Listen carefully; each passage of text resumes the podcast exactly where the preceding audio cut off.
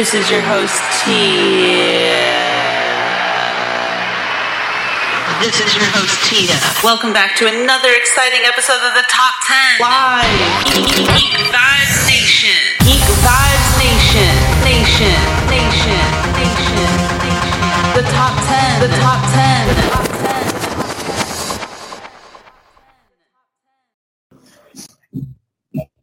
Alrighty, hello, hello, hello, everyone. Welcome back to another amazing Top ten by Geek Vibes Nation. We are just so close to Halloween, and I'm pumped, and, and I'm your host, Tia, and I have with me Brittany. How you doing this morning, Brittany? I'm good. Um, I was scared. I nearly overslept, and then I panicked, woke up, and I was like, oh, yeah, great. Didn't miss the podcast, so I'm good. I'm good. Yeah, so, when you, know, you texted me around like nine twenty or something like that, you were like, I nearly overslept. And I'm like, well, you have forty minutes, so get your life together. Get your life together. Girl, I've been trying for the last twenty-six years. You ain't making me do it now. That's a good one. I, I thought you were going to be like, girl, I've been trying all day or something like that. And I was like, that's a good one. I like that. oh, um, but we are very close to Halloween. I'm excited. I finally got like some decent Halloween decorations up in here.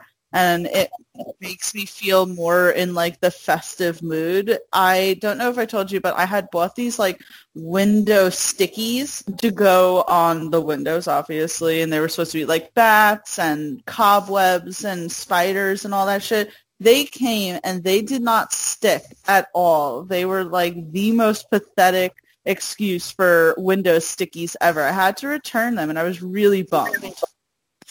Oh my, that sucks. I'm gonna say, like, you're like, you had one job, and it was to stick to the wall, and you couldn't even do that.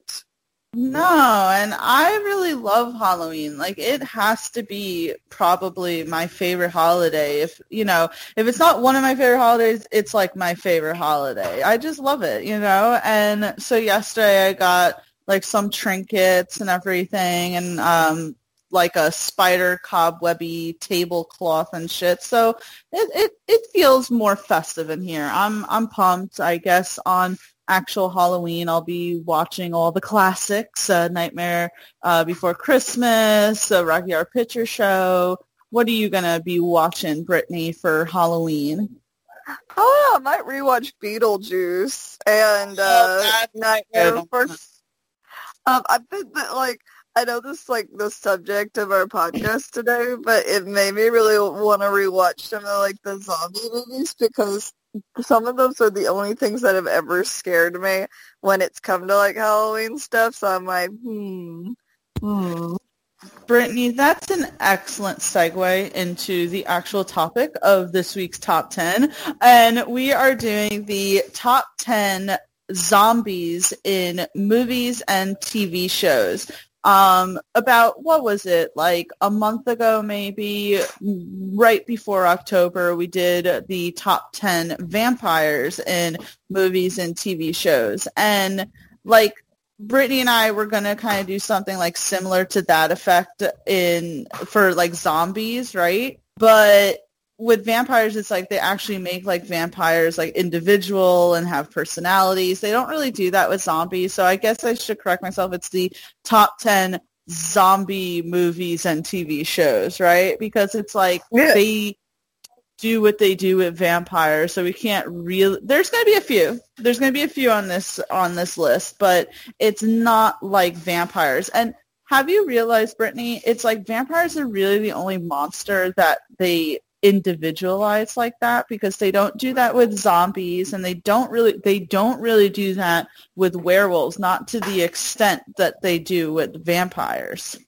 They definitely give a lot more sex appeal to, like, vampires, I guess, because they're supposed to be seductive, dangerous. It's, you know, predatory. It's like if if they don't have the sex appeal, they're not given, like, the personalities that, like, vampires are given. I mean, sex if we did, like, werewolves, would be, huh?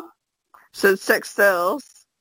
Exactly, exactly. Um, but yeah, I don't know. I was just thinking about that. I, I wouldn't even know what to do if we did, like, a top ten, like, werewolves in movies and T V shows, because I think the only, like, werewolves, per se, I know are, say, in Supernatural, and, like, obviously the classic movies, and then, like, Twilight. And God, would I never be doing that, right? All right. You know, there's the thing where it's like, you would think, like, you know, werewolves would sell it, and I think definitely when, like, Twilight and all that happened, a lot more, like, push came for the, uh, for werewolves, but I, me personally, I'm just like, and I get why vampires do get it more, but I'm also like, everybody else deserves a break too. They want to be loved. Well, apparently um, the movie industry doesn't want to give much love to anything else other than vampires. I mean, I'm not complaining, but it does get to a point where there's a bit of like an oversaturation. I think you and I even talked about that during our vampire podcast, where it was like after Twilight there was such like an oversaturation of vampires, and the fact that like Twilight sucked when it it sucked in general, but especially sucked when it came to like the lore of vampires, that you really saw like a decline in anything like related to vampires. But this is not a vampire um podcast. This is a zombie podcast, so we got to get oh, into right. our and it's funny, I was looking up yesterday and um whatchamacalls it, like, real, like, the term of zombies and reanimating the dead is not, like, a new thing. It's in, like, lore and shit like that, even, like, the Bible, obviously, like, it, it goes back. But as far as, like, in cinema, really the first, say, like, concept of that was George Romero's um, Night of the Living Dead, where they more so just ate like the flesh of uh, people as opposed uh. to like just as just as opposed to like just singularly eating, say, the brain.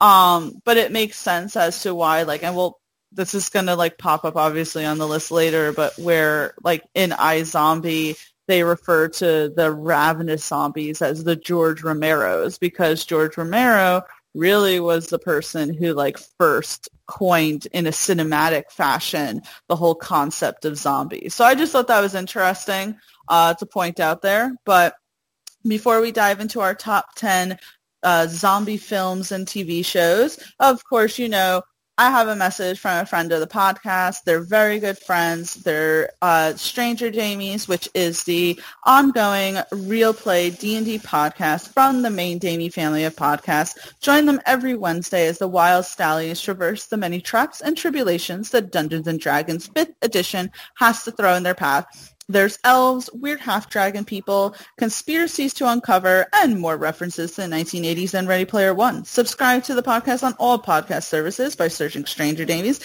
and make sure you follow them on Twitter and Instagram at Stranger Damies. Stranger Damies is also a proud member of Geek Vibes Nation. You can, of course, find us at geek vibes nation dot com. I have water with me today, by the way, Brittany, because um, after I say that message, my throat is always super dry, and I was like, I'm prepared today. So let's dive right into our list. This is the top ten zombie films and T V shows. Why don't you start us off?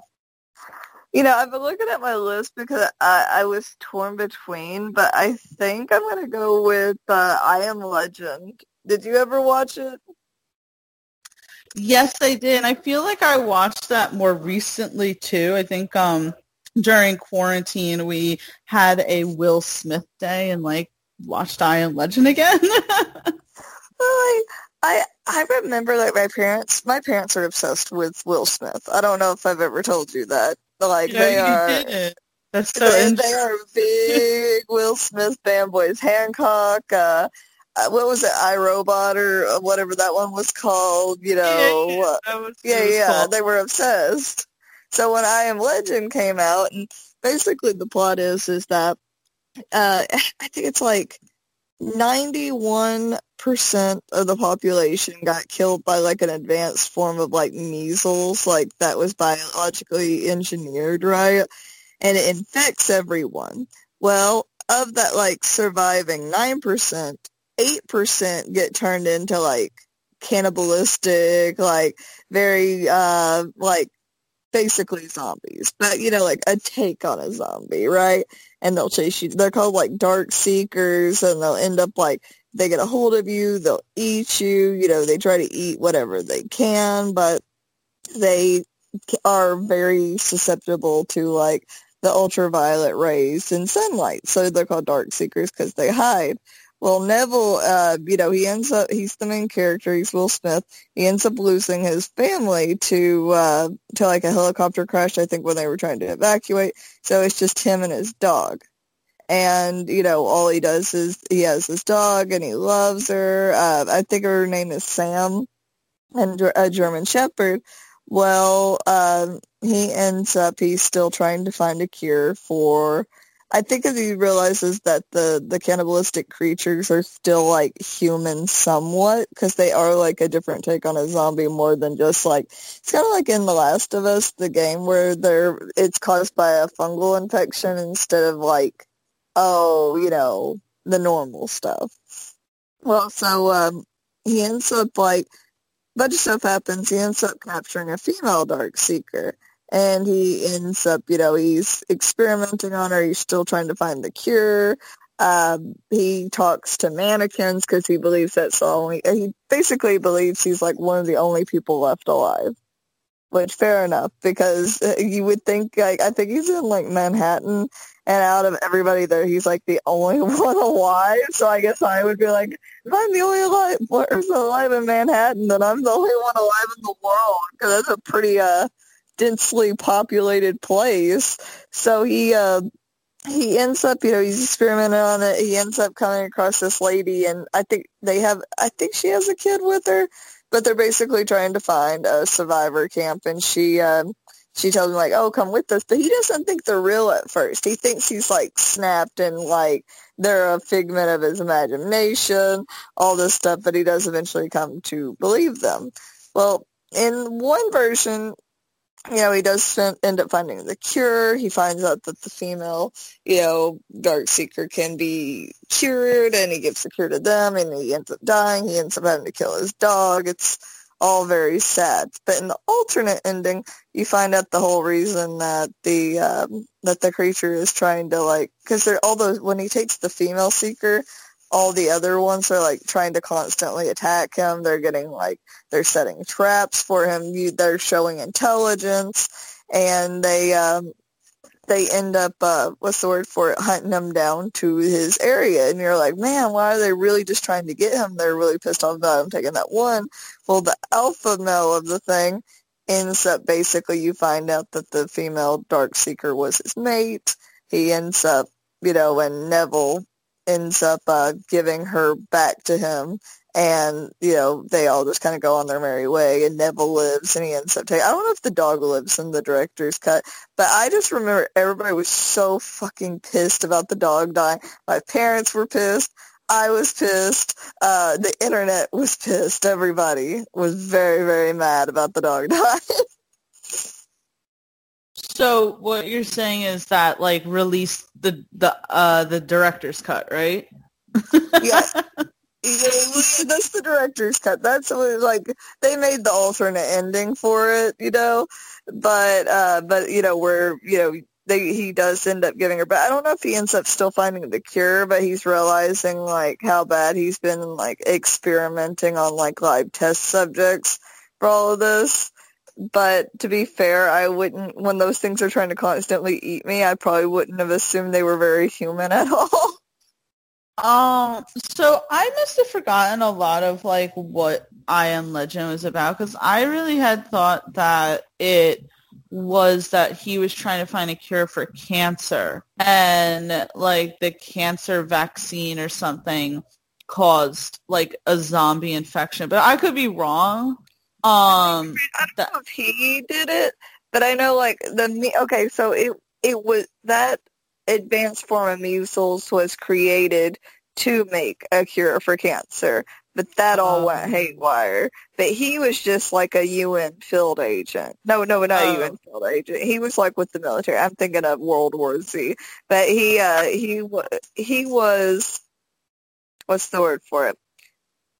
He was just a scientist, but he stayed with the military. I don't know if he particularly did it, but I know he was, he's like a scientist that's trying to find a cure for it. Okay. I mean, I remember, say, him waking up in New York City and driving around in a really nice car, which it's like, let's, like, be honest, if you were one of the last remaining people on Earth, you would definitely be like, here's my time to finally drive a Ferrari. Um, so I, you know, him and his dog has such an amazing relationship. I was devastated, Brittany, when he had to kill his dog. I was like, that, no. And the way he did it, too, I was like, you couldn't have, like, oh, shot shit. the dog or something? Like, you know, we had to, like, see you choke out your dog. I hated that. I was upset by it. I was like, I don't like this. This ain't right. Um, uh, but I Am Legend was a great movie, and it's funny because it's, like, I know it's, like, this really serious movie. You know, it's obviously, like, a post-apocalyptic sort of film, right? But to me, one of the best parts was, like, a funny part where he's asking, like, the mannequin if he's, like, real. He's like, are you alive? And you didn't tell me. Right? Well, like, he gives that mannequin, like, this crazy look where you're like, well, geez, okay. But, but, but the funny part, see, to me, the funniest part in that is, like, I almost questioned it. Because Will Smith's character is so, like, bugged out about it that you're like, is he alive? Is that where this movie is going? Like, I almost was, like, tricked by it. I was like, are you alive? But, uh, I, I, you know what? I probably would have snapped a long time ago if the apocalypse oh, yeah. was, but I would be like, I, I, he was pulling, like, a, a, a Wilson. Oh, yeah, definitely. I guess that's just what happens after a while, you know? Yeah. Uh, I love it. I think that there is, like, no better way to start out our top ten zombie movies and T V shows with, other than with I Am Legend. So, fantastic um, start there, Brittany. Um, wow, you set the bar really high. um, I'm sorry, I have more. And I was going to put this, oh, God, I don't know if I should, like, go in order. We always say that, like, the top ten isn't necessarily in any particular order. I just feel like I think that a movie like this kind of goes with I Am Legend. So I'm going to put twenty-eight Days Later, um, yes. which I feel like, I don't want to say it was the first zombie movie I've ever seen, because it wasn't, but it was the first zombie movie that I saw that I liked, because prior to that, I really didn't feel like I was into the zombie genre. In very many ways, I still am not. Um, it's not like that's my go-to or anything. A lot of people just, like, love... Like, I was looking at the list on Wikipedia of, like, all the zombie movies, and there are so many that I have never heard of. But I bet people who are, like, really into the zombie genre have. Um, but twenty-eight Days Later was definitely the first one I watched that I liked. Um, yes, it does partially have something to do with the fact that Cillian Murphy is uh, the oh, main oh, lead. Barely, that's barely a reason, huh?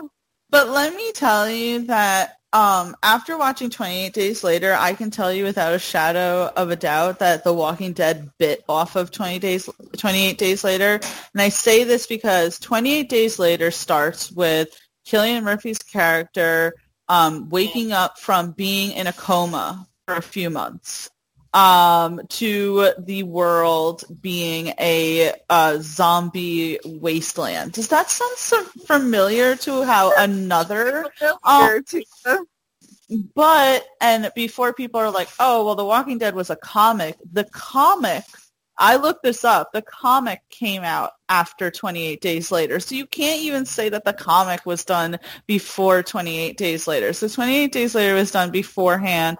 And I'm sorry, The Walking Dead bit the shit off of it, but whatever. So you have um, you have Cillian Murphy, who plays Jim. He was, unlike Rick, who, you know, went into the coma because he was shot during a police standoff. Uh, Jim was just riding his bike and took a really bad fucking fall and ends up in a coma after a few months. Wakes up and sees uh, that like the world is a barren fucking wasteland. And through the movie, he ends up, you know, meeting a very small group where the only survivor of that small group is this woman. He and her try to survive with each other, and they end up meeting this older man and his daughter. They end up getting a, a message on a radio about sanctuary. Throughout this, uh, the father gets killed, um, which, okay, so you sh- I should stop. Uh, no, actually, I want to go with the plot still, and then I'll go to what I was going to say.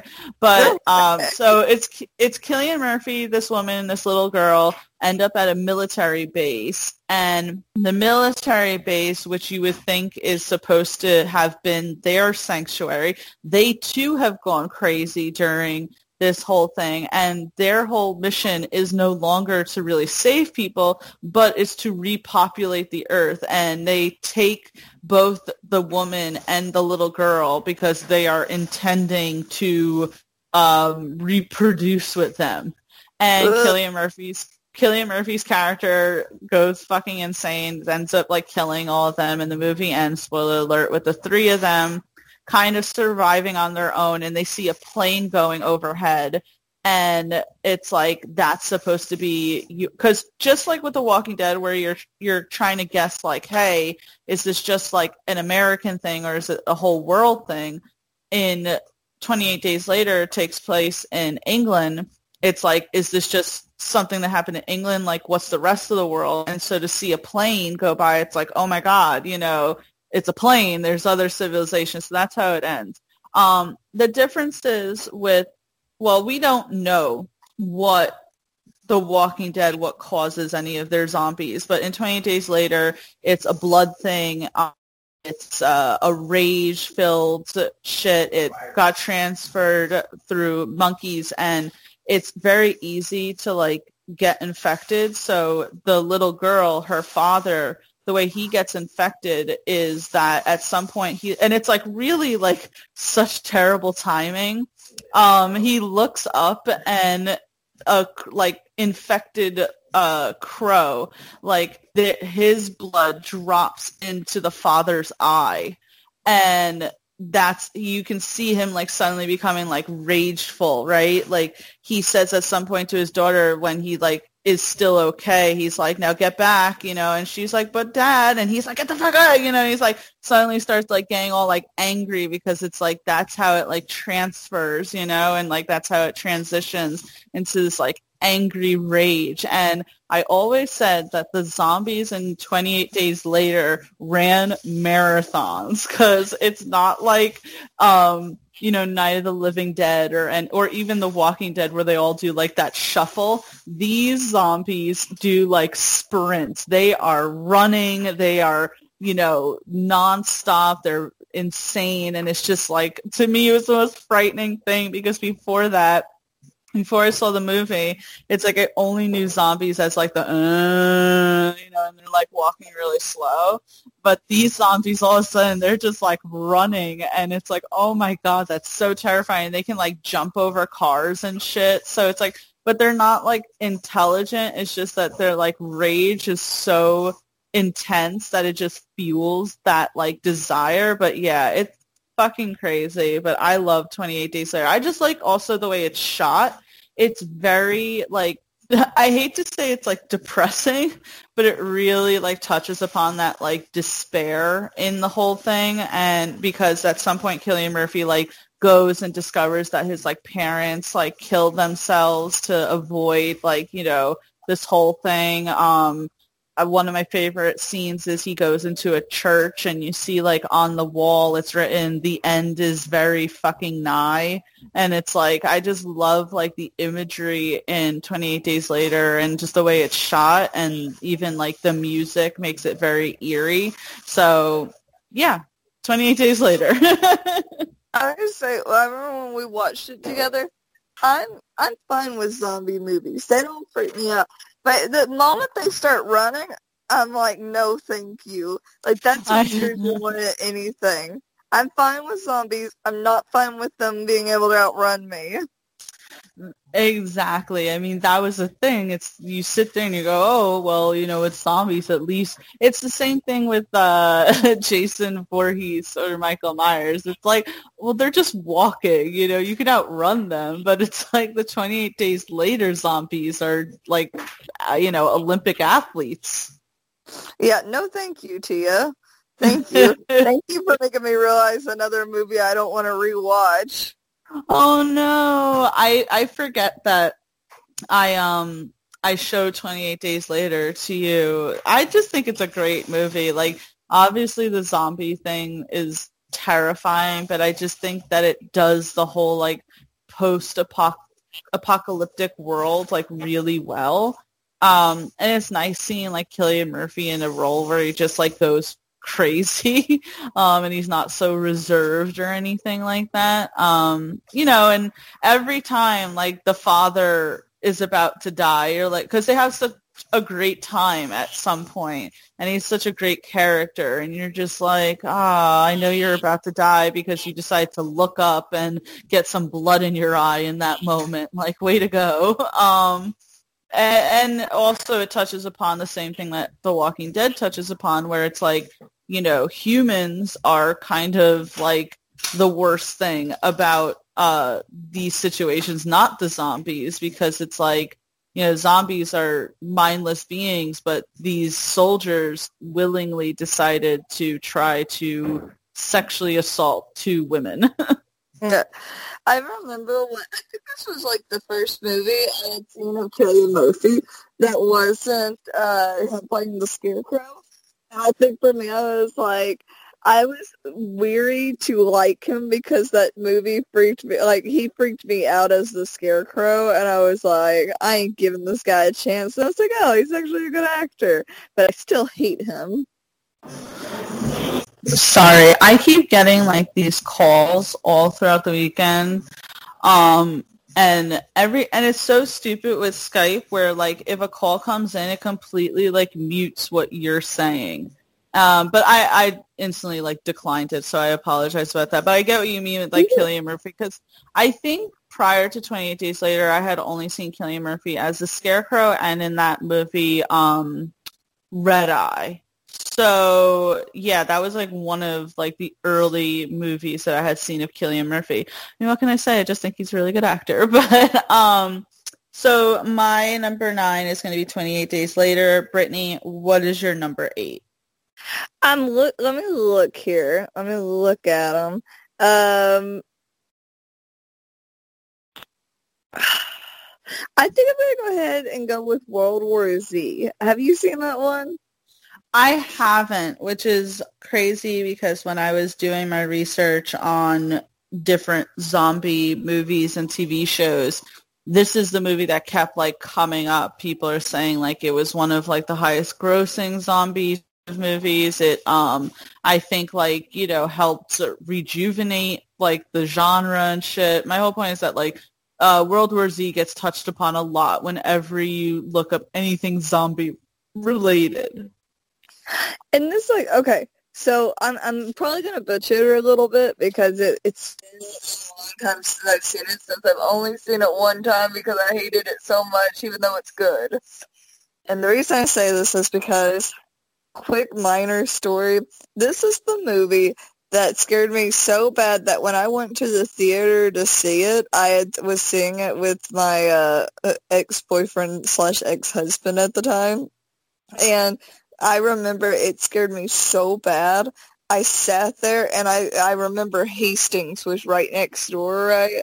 And I was mm-hmm. the, I was about to get up and leave and just hang out at Hastings for the next hour because the movie scared me so bad. Like, I, you know how I get when I feel trapped, and I was like, I gotta go.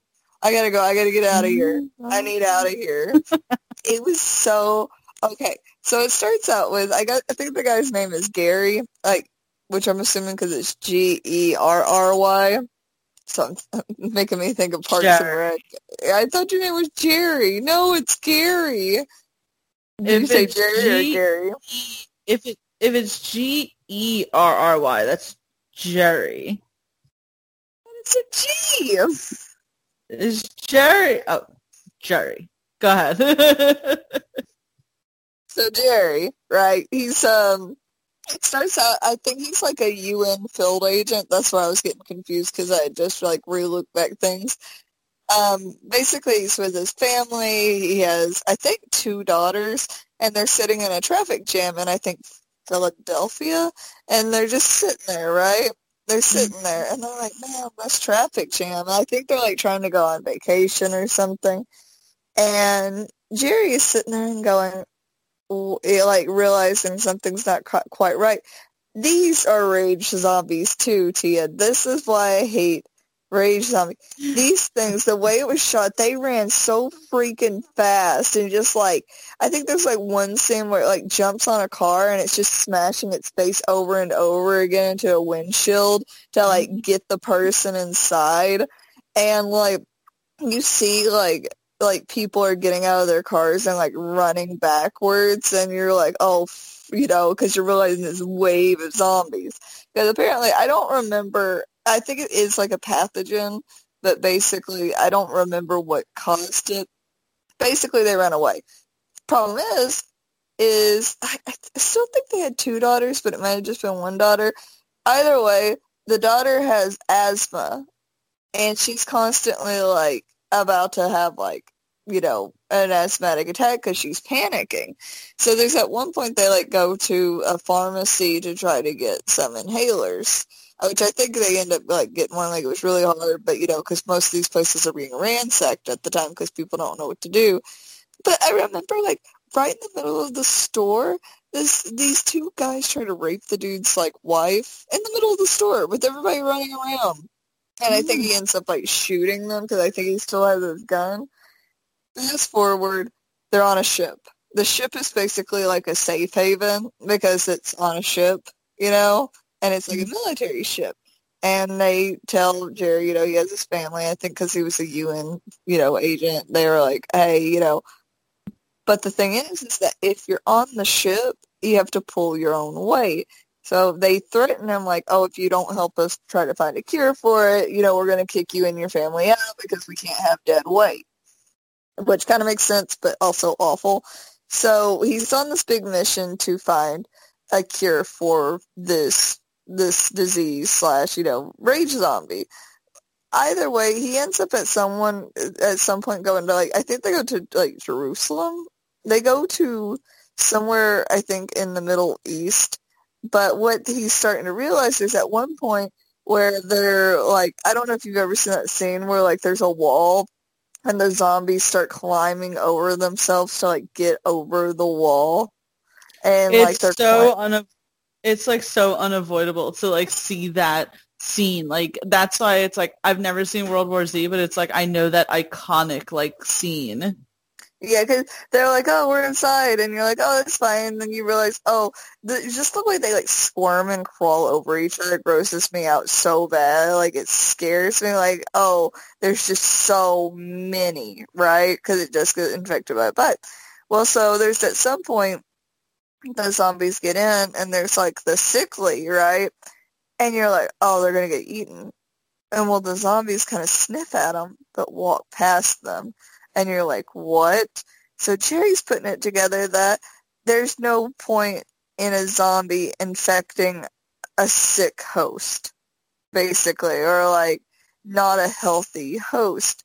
So he's realizing that, like, there, I think there's, like, one character, like, you know, it's, like, a kid, and he's very frail, and he's bald, and I guess it's just implying, like, the guy has cancer, right? Mm. And so, or had cancer, and the zombies walk right past him, and he's realizing, oh, fast forward again, because I think because it keeps doing, like, skips, right?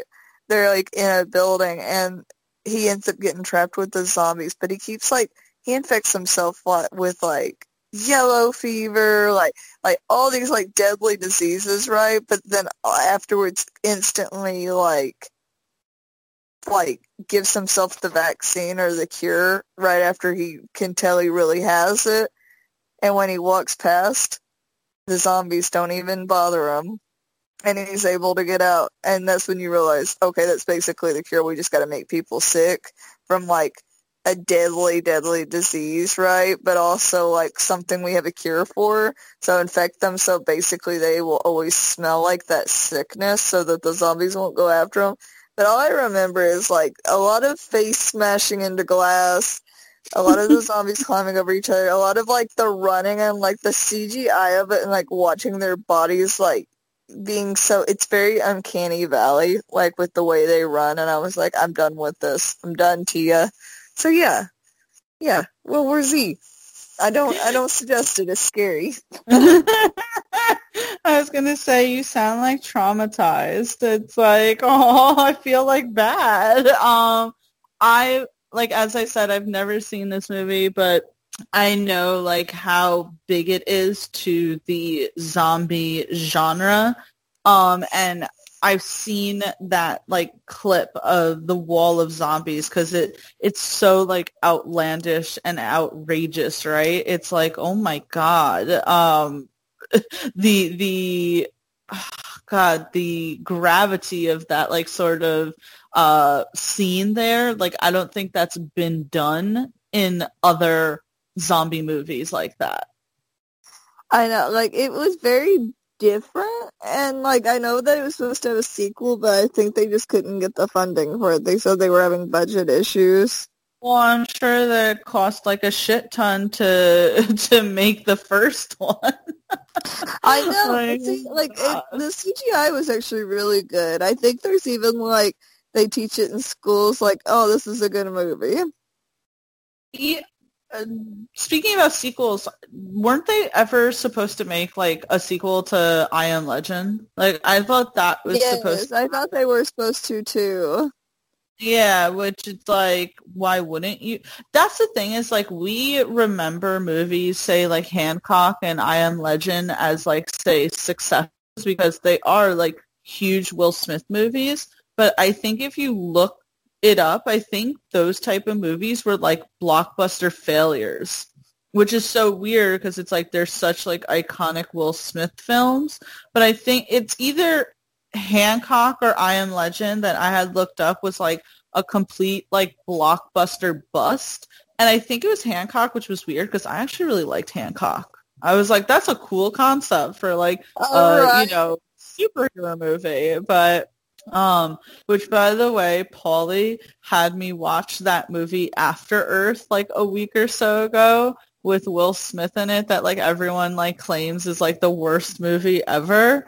Um, I will say that it was pretty bad, but I've seen a lot worse. I've seen a lot worse than that. What movie was it? After Earth. Oh, I know which one you're talking about. Yeah, I've seen it worse, but it was definitely bad. Bad, but not, like, the worst thing I've ever seen. Like, I people, like, reamed into that movie, and it's like, I get it, but I'm like, oof, I can, like, name off movies that are one hundred percent more terrible than that. Um, but World War Z is a perfect uh, movie to have on this list, I feel like. Um, anyone who would be listening to this, if it wasn't on the list, they'd be like, they're not real uh, zombie fans or something like that. Who knows? But um, I'm going to do number seven. I'm kind of going to go into, like, a lighthearted sort of realm. God. Um, and please be uh, mindful that it's been a really long time since I've seen this show. But have you ever watched, or did you ever watch the show on Comedy Central called Ugly Americans? I did not. I'm going to look it up while you're talking and see if I ever did. So it was a cartoon show. I think it was only, like, two seasons. It didn't last, but I thought it was really funny. It was so oh, ridiculous. What are you talking about? Yeah. Okay, I I hated that they, like, discontinued the show because I thought it was so funny. So it's not, like, all around, like, a hugely, say, zombie show because there's, like, every sort of creature, demons, vampires, you know, animated trees, blah, blah, blah. But the main character, his, like, roommate slash best friend, is a zombie and was heavily featured in the show in every single episode. And it was, like, I think the first time that I had seen where, like, you know, a zombie was just like, walking and talking and chilling. And the most ridiculous thing about, like, the best friend who was a zombie is that, like, he purposely became a zombie because he was trying to impress this girl that he liked because the girl was into zombies. And then he makes himself a zombie, and then he goes to, like, get get it on with her, and she's like, oh no, I'm into warlocks now. So he's like just a zombie chilling and shit. And again, it's been like a really long time since I've seen it, so my description isn't, say, like that good, but he was definitely like the worst roommate that you'd ever want, because he always like stole his roommate's shit, like took them without asking, and then occasionally like tried to eat his roommate. Oh great. I mean, I guess I would try to eat my roommate too, but I mean, okay. But I really liked this show. I just thought it was funny, and the animation was like crazy, and um, I figure that after you put World War Z down, putting something like Ugly Americans would only be like right to try to uh, uplift the mood. But have so did you see that you did you say that you've uh, seen this show before? Like, did you ever watch it? I I'd heard of it. I remember there was like the girl demon, because I always thought she was really cool, and the boss was like the devil too. Like, yeah. So the main character is human, and he like I forget where he works exactly, but the like daughter of Satan works with him, and they're in this like sexual relationship where it's like crazy because, you know, she's like the daughter of Satan, so it's like she they she has like the capacity to be like nice and have like this kind of like nice relationship, but at the same time she's like a demon, so she's like they end up having like always like really like crazy freaky sex that like makes him like uh question if he's even going to like survive being in a relationship with her. And her dad, being like Satan, never wants her to be with him. He's always trying to like push her to like be with another demon. Um so yeah, it was the definitely like crazy, the plot, and while it didn't like solely center on the zombie in the show, I just thought that his like friendship with the main character was funny, and like the whole thing was just ridiculous. Like, it was just a ridiculous show that, like, you know, made no sense most of the time. There was no say um message at the end of the episode or anything like that. It was just like ridiculous. I know, I gotta say, like, that's the most I remember of it.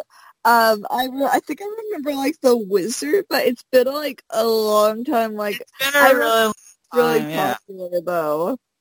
Yeah, which is, like, I never understood why Comedy Central didn't want to, like, pursue it. It really only had, I believe, like, two seasons, if that. Um, it could have even had one season, if I'm not mistaken, but it definitely didn't have, like, it didn't make it to like three or four seasons, but I loved Ugly Americans. I thought it was hilarious, and I figured that'd be a good palate cleanser to um, yes, World War Z.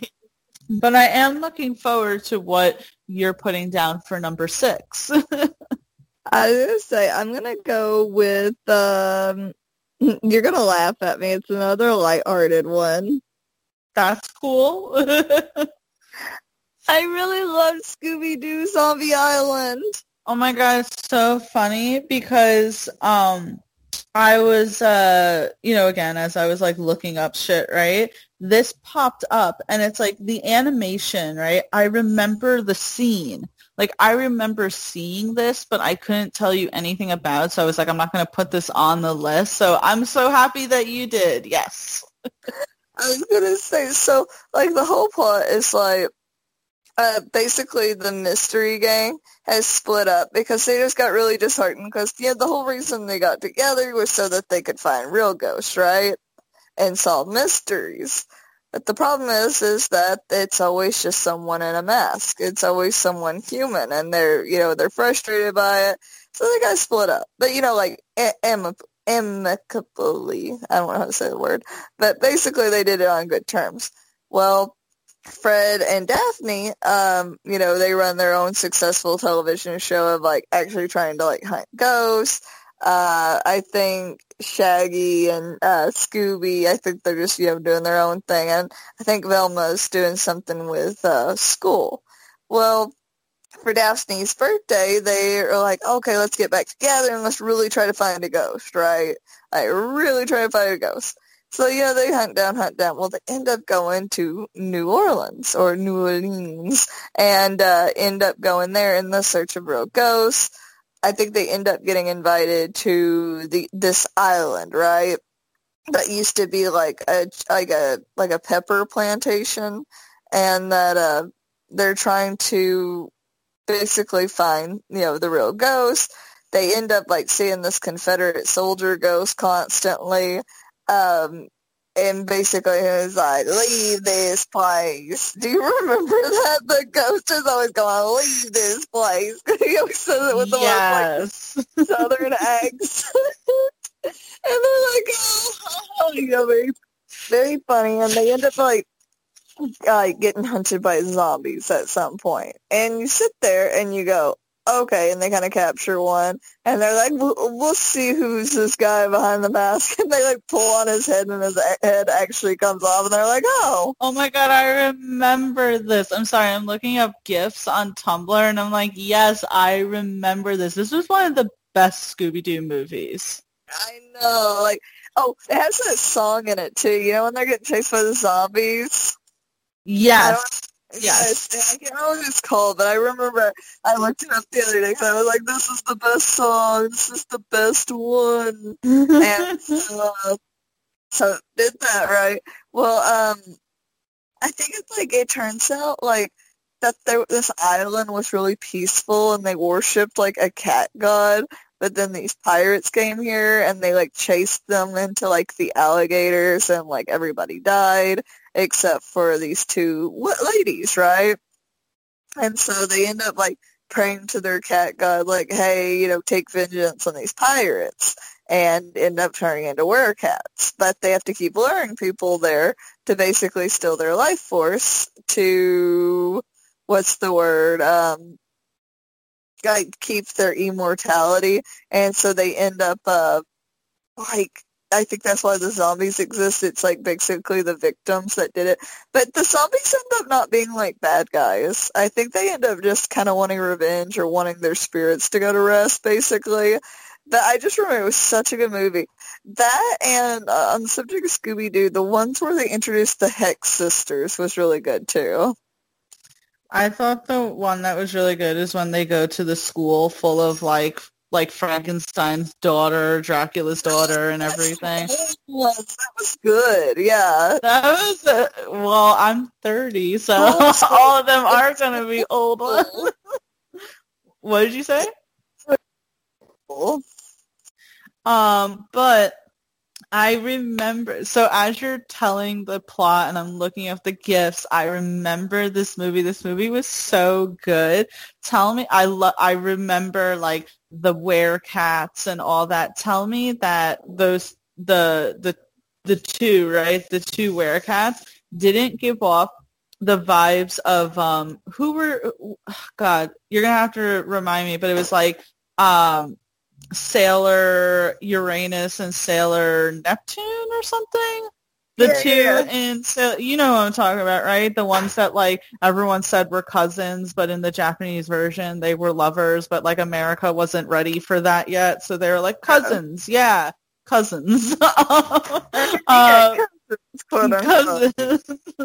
But oh my god, I remember this Scooby-Doo movie. I love this one. You make me want to go back and like watch it. Like, I'll have to find it online where it's playing or anything, but this one was definitely one of the best. Like, say what you will about Scooby-Doo, like the live actions, because I think they've all sucked personally, but the older like movies, did you say take that back?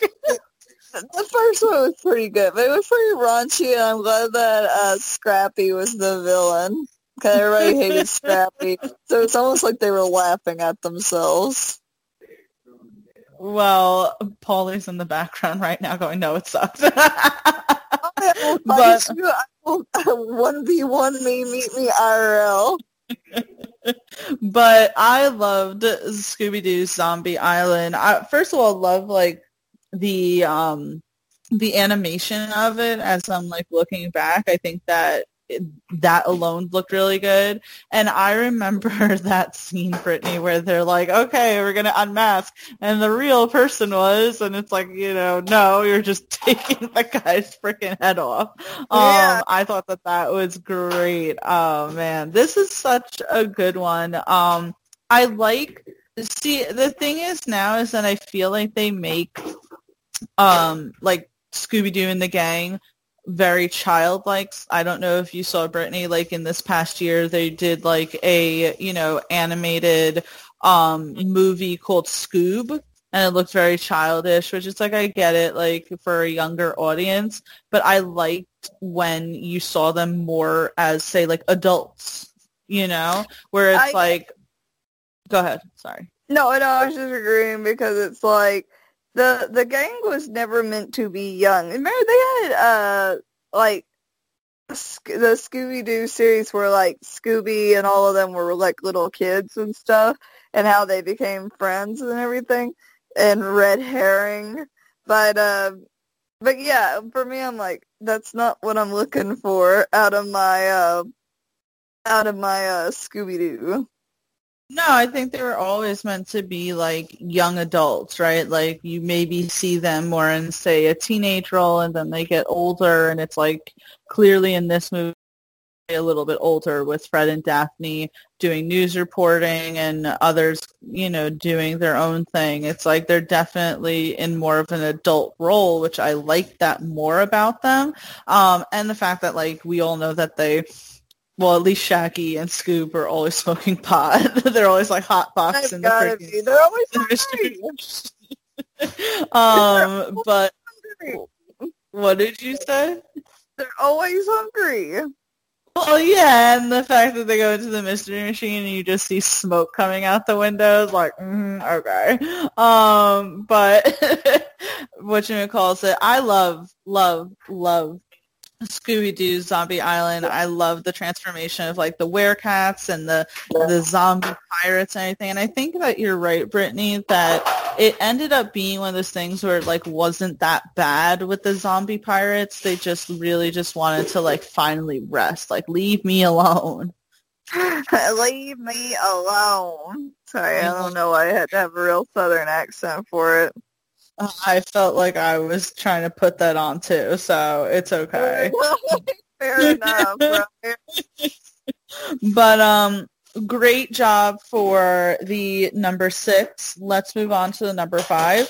And so, again, this isn't, say, like, your traditional zombie show, but I feel like it definitely, it definitely was kind of, the whole plot is what I'm trying to say. Is the whole plot was undertoned with a version of zombies and getting to them at the end. And so I'm going to pick Game of Thrones, because the White oh. Walkers, the White Walkers were essentially zombies. They were just called White Walkers, but they were people who died and then get animated as these groaning, uh, shit shuffling corpses, shit pretty much. Shuffling. Shuffling. If that's not a zombie, I don't know what is. But um, yeah, so I mean, you saw, Brittany, in season eight where they finally go up against the army of the undead, but the whole entire show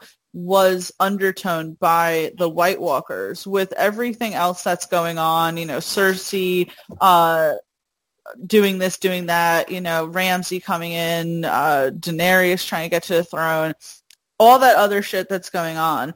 There's still that underlying, like, hey, the White Walkers are finally making their way to the wall. They're finally trying to, like, you know, get up all of their army. And once they come past that wall, like, there's going to be no stopping them. And the first episode starts with someone who joined um, he took the black, right, which is what Jon Snow ends up doing, and he ends up abandoning his post because he saw White Walkers, and he tells Ned Stark and shit. So, like, it all starts with that, and the whole show, you have, like, Jon Snow and his whole, like, gang there, um, past the wall, seeing White Walkers, discovering, like, things about them. You you know, discover through it with Bran as well, like, what even created the first White Walker and shit. So it's, like, very much the show has a lot to do with the White Walkers. And I did, like, there was at some point, I forget if it was in season seven or if it was in season eight, where Jon Snow pretty much says, like, who cares about this whole, like, uh, battle to the throne if the White Walkers actually succeed in building up an army big enough, then th- there is no throne to claim. There's going to be no nothing. Um, he, so, that he's the one making sense. Yeah. Fucking Jon Snow. Um, but meanwhile, you know, he was too busy banging his aunt, you know, this whole time too. But, oh, Tia. I know. Um, but yeah, so I know this isn't like a zombie show in the traditional sense, but there was always the presence of the White Walkers. I know. I was gonna say, because when they started coming around, I was like, um, I remember when I think it was you and Aaron was telling me about the show, and I was like, okay, you know, this is crazy. And then you're like, White Walkers, and I was like, what's that? Zombies. So we got dragons, and we got zombies, and we got we got murder. We got. I'm like, that's oh, a lot of stuff going on. Shit. Wizards, um you had frickin' giants. There were giants in the Free Folk, so you know you, you had a lot there a lot going yeah, on you had a lot going on, no joke. Yeah, but um like the White Walkers too were scary because they weren't necessarily there to like feast off your flesh or anything. I mean, they could. I, I believe there were scenes where they say, like, showed that, but at the same time, there was also, um, like, they, some of them, like, the higher-ranking ones could, you know, stab you. They could use their freaking swords and shit, and the craziest part, um, because I don't think you saw this, because, again, you only really watched the eighth season, right? Season that I saw like in its entirety. Yeah, it was season eight, the last season. Yeah. Sorry, Brittany. I stretched right when you said that. I saying, am I losing you here? no, no, no. I responded, but like I stretched right that time, and I was like, if I open my mouth, you're gonna hear nothing but like a weird groan noise, and so I'm gonna just it's like shut fitting. my mouth first. It'd be very fitting for the subject of it. Oh, for the zombie sound. Yeah, yeah, exactly. Um, what I was going to say was in season seven, right? There's a scene where Jon Snow and, um, oh, God, I, it's been a while now. I'm, like, forgetting names. Oh, my God, the, the ginger-haired guy who, like, uh, I was happy that he made it alive at the end of the oh, whole frickin' thing. Tor Tormel? Tormdal or something? Oh, my God. Tormund, there you go. Oh my god. I was watching all of it and I knew because I love that ginger motherfucker. Well, I was just so happy that he lived at the end. You know, I was like, okay, all the people they decided to kill, at least he made it, yeah, you know, out alive. At least he lived. Um, do you know he's he's um gonna be in The Witcher season two? That's really cool. Um, but well, now I have no reason to watch The Witcher. Besides, you know, obviously it being good. But for me and Henry Cavill, like, psh. But what I was going to say was in season seven, Jon Snow, Tormund, and a few of the other like guys there um, have an encounter. Oh, and the Hound is there, of course, you know. But they go into like over the wall. They go into like pretty much White Walker territory, and there's like a battle going on, right? and you think, like, everything's all fucked, you know, blah, blah, blah. Then Daenerys comes, and she comes with her two dragons because one of them died earlier. So instead of the three dragons at this point, she has her two dragons, right? But, um, whatchamacallit? No, she has her three dragons at this point. Sorry. I'm like, now everything's, like, merging together. But she has her three dragons. She goes to, like, help Jon, and for the most part, like, things are, you know, doing all right. But at some point, the White Walkers, like, the leader, um, takes, like, a spear and pretty much, like, throws and thrusts it at one of the dragons, killing the dragon, and pretty much, like, did that so that he could then reanimate that dragon to become, like, a dragon on his side, like an undead White Walker dragon. And I'm like, that's at that point. Yes. Yes. That's it was terrifying, but also, yeah, that's what I was going to say. It was terrifying because it's like the whole series, you know, the dragons were, like, unmatched pretty much. Um, and so it was, like, crazy. It was like, oh my God, like, now she's, like, only has two dragons, which is still, like, it's still a dragon, you know, but, um, whatchamacallit, that was crazy, but as you said, still badass. So yeah, um, Game of Thrones is going to be my number five. What do you think about that, Brittany? Can that constitute?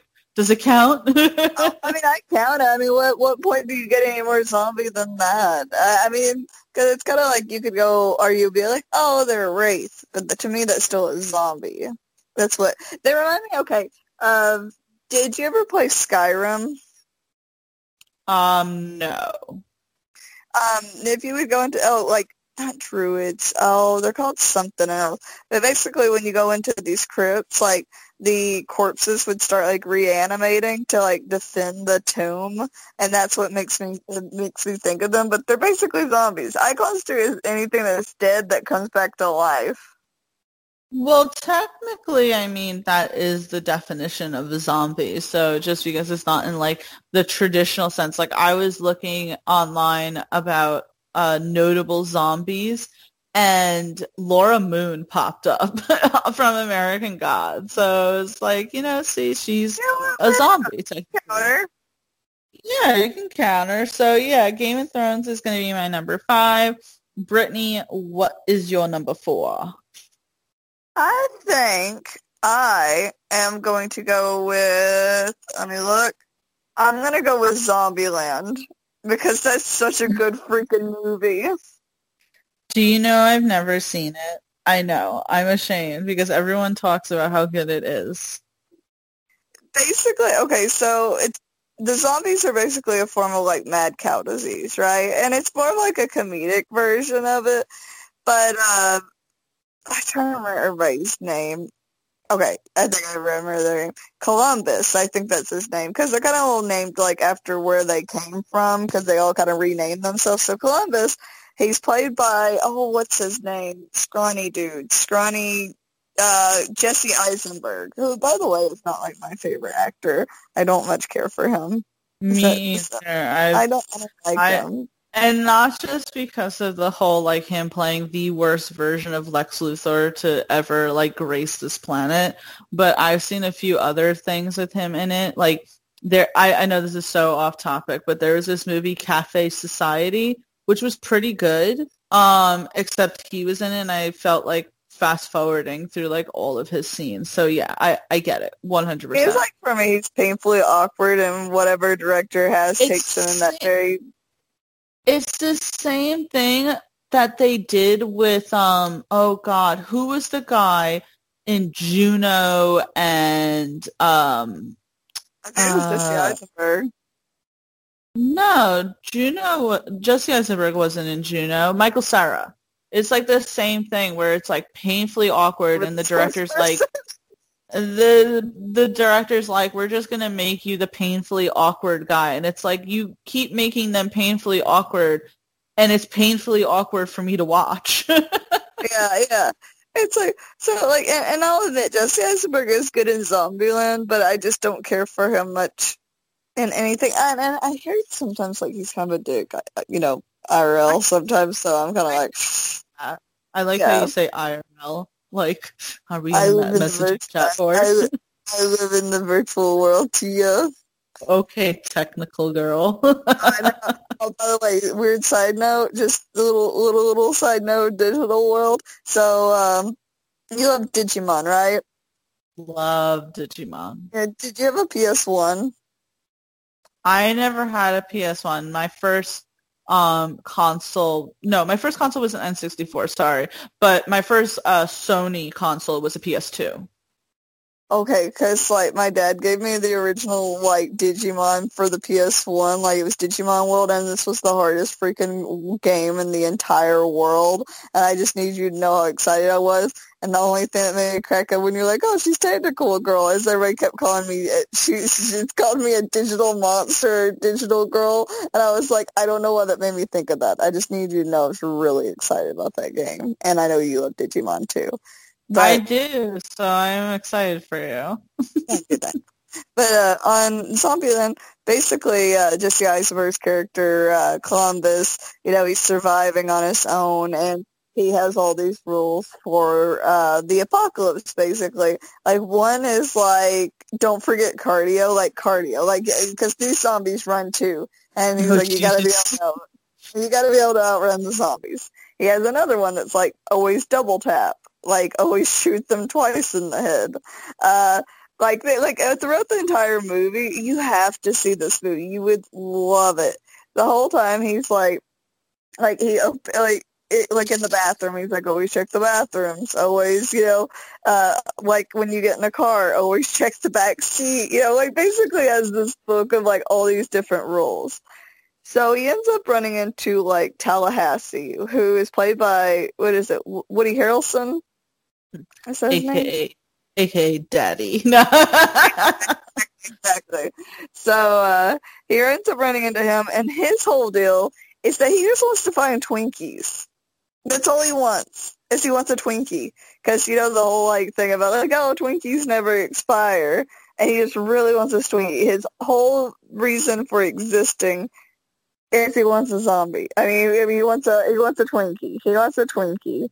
So, you know, they end up running into these girls, uh, Little Rock, which is named one of the girls, and uh, Wichita is the other girl. So you have Tallahassee, Wichita, Little Rock, and Columbus, right? So mm-hmm. They all end up, uh, basically the girls trick them initially. You know, uh, Little Rock it pretends that she's bitten, and she's all hurt, and they're like, please, you know, uh, you have to help her, you know, can you kill her? And he's, she's like, no, no, no, let me do it, let me do it, I'm her sister. And when she gets their gun, she instantly turns it on them. But basically, it's just all of them surviving together. I think they're on their way to somewhere, I think... I think, like, the reason it's called Zombieland is because one of the girls is, like, really badly wanting to go to an amusement park. And so they all have their different little goals in this apocalypse. But uh, it's just, it's goofy. It's all of them surviving. There's that one. Uh, did I tell you Bill Murray's in it? No. Yeah. You didn't. So, so they end up going to, like, Hollywood, right? And... Uh, where is that area like where like a bunch of celebrities live? It's like they're all kind of just in this one big neighborhood. Basically, they get to Bill Murray's house, and they're like, oh, he was great. And Bill Murray dresses up like a zombie so that the other celebrities won't eat him because he's still alive, but all the other celebrities have turned, right? And there's oh, at one point, they're like, I think they're just watching like zombie versions of celebrities walk by. But one of them ends up, like, before they know that Bill Murray is like, oh, he's just a human dressed up as a zombie, so one of them ends up shooting and killing Bill Murray. So Bill no. Murray's dying. It's so goofy. It's funny. I just, I really enjoy it. I thought it was definitely, like, a more humorous take on a zombie movie. I have seen, like, um... Zombieland is essentially a cult classic, right? And it's cool because I do like that style. It's very, say, like, postmodern and um, very much, like, what you wouldn't expect. Like, oh, let's do this, like, kind of adventurous, um, goofy movie about zombies, but, like, make it work, right? Because yeah. they're there have been a few shows and movies that, like, I've seen in passing that have tried to do something along, not the same exact plot, but have it in the same spirit, right? And it's yeah. never, say, worked. But for some reason, Zombieland had the right formula in order to be able to make it work. People loved it. Did you know there was a sequel that came out in two thousand nineteen? That I did know that, but I haven't got to see it yet. I don't. I can't remember what the reviews were like. I mean, I don't think they were, like, fantastic, but I also don't think they were, like, bombing it, you know? Yeah. Like, um, I, I, I don't. I think it's, like, I've seen Zombieland a million times. It's probably with the second one. I wonder if it's just, like, the rewatchability isn't there, or if it was just so endearing for the first one. It could be one of those things. Like, I do that too with, um, you know, and especially in Hollywood today, they feel a need to remake and reboot and revive and give unnecessary sequels, you know, to things that were near and dear to our hearts in our childhood. And it's like, I don't want to watch the new ones because they probably suck. And even if they don't suck, they're not, like, what I grew up liking, so they suck automatically. Um, so I, I understand that. Like, I didn't, I did not see the new Jay and Silent Bob movie, and it's like, no disrespect to Kevin Smith at all, but it's like, I love the Clerks movies, I loved uh, Dogma, Mallrats, a lot of his work, and it's just kind of like, I just think that it doesn't work. You know what I'm saying? Wow. Like, I just, and, and I didn't hear good things about it. But that being said, a, a sequel that does work to a movie that came out years ago is Borat two. I want to see it so bad, because I know, like, when you talk about it, I'm like, huh, maybe that is something I need to see. I mean, I will say that I still think that the first one is better, just because, like, it still has that, like, it had just come out, it was the first time, um, so I think, like, that whole spirit of it makes the first one better, whereas, um, and I think with the second one, it's, like, so close, right? It's so yeah. up to date. Like, the first one was just like, you know, oh, here's this guy who's coming from overseas and he wants to, like, meet Pamela Anderson or something like that, you know, something, like, really, like, fluffy, Goofy. Pretty much. And, yeah, and this one, it's like, hey, we're going to a Trump rally, and uh, the people who believe the Holocaust doesn't exist, and those who think COVID doesn't exist, and Rudy Giuliani's in it, and it's like, ooh, this is... This is more like a documentary than anything yeah, else, but... That's a lot.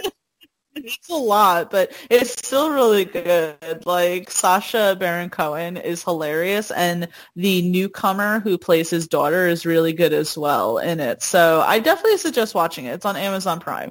Um, if you were a fan of the first one, I definitely suggest it. I'm going to say, like... With, I think most of us have Amazon now, so it's like most of us have Amazon Prime, and so we're like, why not? Why not, right? Oh, I think it was very smart of them to release it on Amazon Prime as opposed to, like, oh, let's wait for the theaters to be open back up or release it in select theaters. I think it was very smart for them to just be like, everyone's at home. You know, the theaters aren't open yet. Who knows when they're going to open? Just put it on Amazon Prime, and you can watch it from the comfort of your own home. So I definitely think, like, it was a smart decision on their part. I think you need to be an Amazon spokesperson. I love Amazon Prime because it's like you get both the perks of free shipping and you can watch all these good things. The day that they... I love free shipping. The day that they decide to separate those two, like, perks is going to be terrible. It's like, ah! That's what's um, good. They're going to get you, like, hooked on having Amazon Prime, and then they're going to take it away and go, well, you see the cost-related issues. You know, we're going to have to increase the, you know, we, we're really poor, even though our C E O is a, a bajillionaire. I mean, he needs more money, so pay up. I mean, that's that's what Netflix did, right? Netflix originated as a D V D deliver to your home service, right? And then they became a streaming service. And for one blanketed price of like seven dollars, they offer both the D V D um, subscription and the streaming service. And then after a couple of years, they separated the two. Um, and now the streaming service is like fourteen fucking dollars. And I just saw something that they were like, Netflix may increase. I'm like, Netflix keeps increasing. I'm getting rid of it. I'm serious at this point. Like, I don't need you. I got Prime. I got Hulu. I got H B O Max. I got Disney Plus. I got H B O Max. I don't need you, Netflix, but um, forgot what I was going to say here. Yeah, um, I got on a rant. I'm on a rant about Amazon Prime. Well, you said I should be a spokesperson. I was like, I could see that. I mean, if they want to pay me, I'd be okay uh, with it. We do love money. We do love money. Like Jeff Bezos, we love money. We just don't have oh, shit. like him. Oh, please. Oh, is the first like bajillionaire. Um, but I do like you putting Zombieland down as your number four. I know that plenty of people will definitely agree with you. Um, and I do have to watch it. I do. There is no excuse. There was no reason as to why I say no excuses from you, Tia. There's no excuses. It's not like I never desired to see this movie. I just never got a chance to, like, really sit down and, like, watch it or anything like that. But um, as much as I kind of don't like Jesse Eisenberg, I do like Woody Harrelson. So it's like, all right, that'll outweigh it. Like, he's probably the best part in it, right? He's so good. Like, he's so good in things, and it's like you don't realize when you think of, like, like, okay, when you think of great actors, right, like of modern day, like, who are still working, you're like Brad Pitt, you know, um, Robert Downey Junior, um, freaking Mahershala Ali, right? You're like, those, and they are, they're great actors, but you don't sit there and you go, Woody fucking Harrelson, and he's fantastic.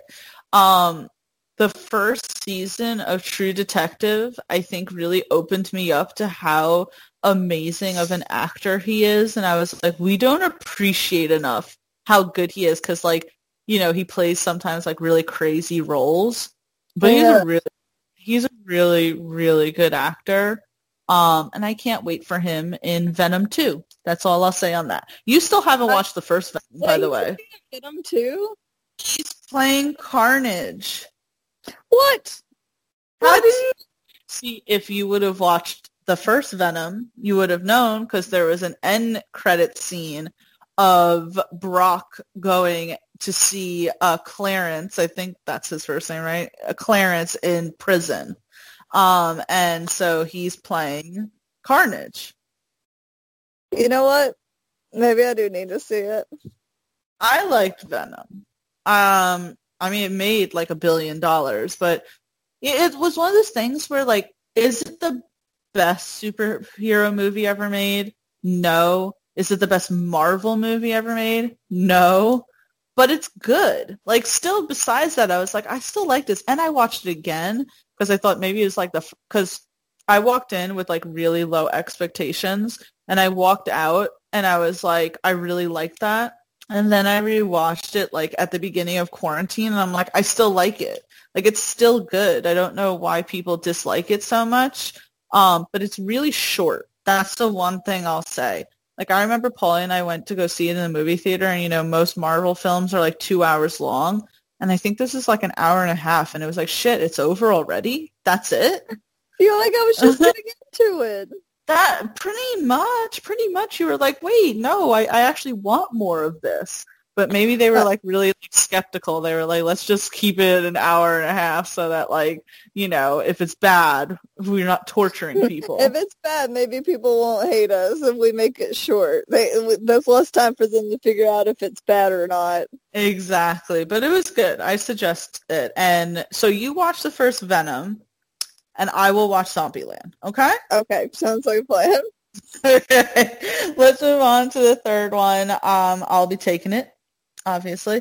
Um, no, but I am going to pick a movie that I thought was so cute, right, that Paulie actually and I watched for the first time, and I just really like this movie, and the movie is Warm Bodies. And I don't know, have you ever seen Warm Bodies? I knew you were going to put that. I saw it years ago. I thought it was so cute, this whole thing. And I'm, you know me, I'm not normally like a person who likes cute shit. But I thought it was so cute. I love the whole thing. So it very is, um, you know, it's a zombie apocalypse and all that. But the movie takes place from the perspective of the main zombie played by Nicholas Hoult, and he has all this like commentary, and his like commentary is like normal, right? But then you see his zombie can't like ne- necessarily execute that sort of thinking. Like he'll say that like him and this other zombie like always run into each other, but like all they do is like groan at each other because they're zombies, they can't do anything else.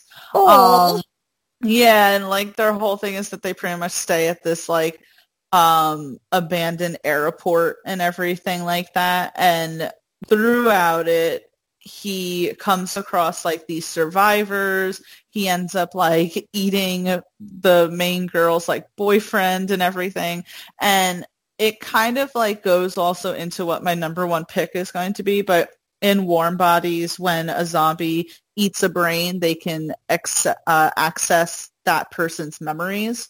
So because the person that he eats the brain of is, was the boyfriend of the main girl, it's like he starts kind of getting to know her throughout um, these, like, memories. And they suddenly become, like, friends and all that, very trepidatious friends, obviously, because he's, like, a zombie. But it's, like, he wants, like, more. He wants to reach out, and he wants to have, like, connections, because that's essentially been robbed from him, having connections since being, say, a zombie.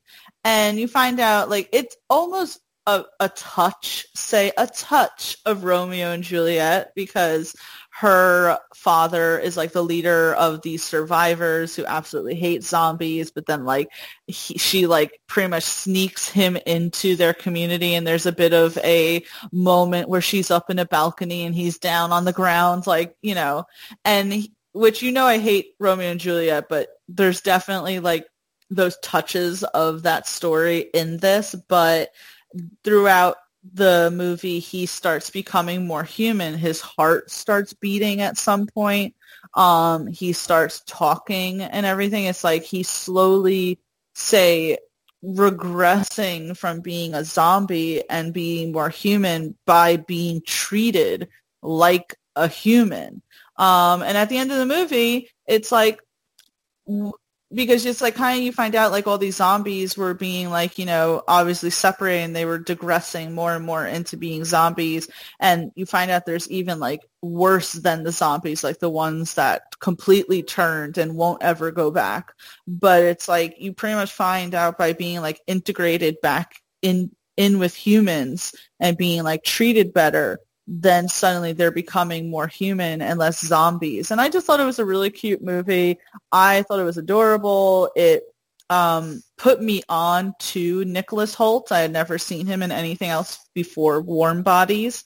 And I loved the concept of it, because to me, I hadn't ever seen that concept. Before that, it was like zombies are, you know, the mindless creatures that run and eat people and blah, blah, and to actually have it where it's from the perspective of a zombie and his thoughts and blah, blah, blah. Like, I just thought it was so cute. I loved Warm Bodies, and I will say that it's one of the few movies that's better than the book, because it was based on a book, but you can tell at some point that they didn't like where the book went, and they completely, like, chopped it off and created their own um, narrative, which I think even the creator of the book um, respected it. And he was like, I like where they went with it a lot more than where I went with it. So, yeah, Warm Bodies.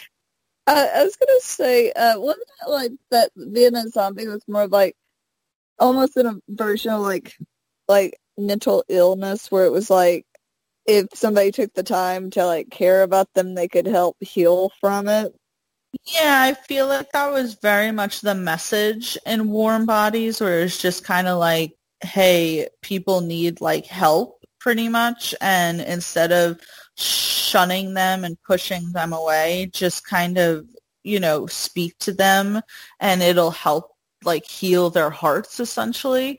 That really, yeah, that definitely was a lot of the plot and the theme of the film.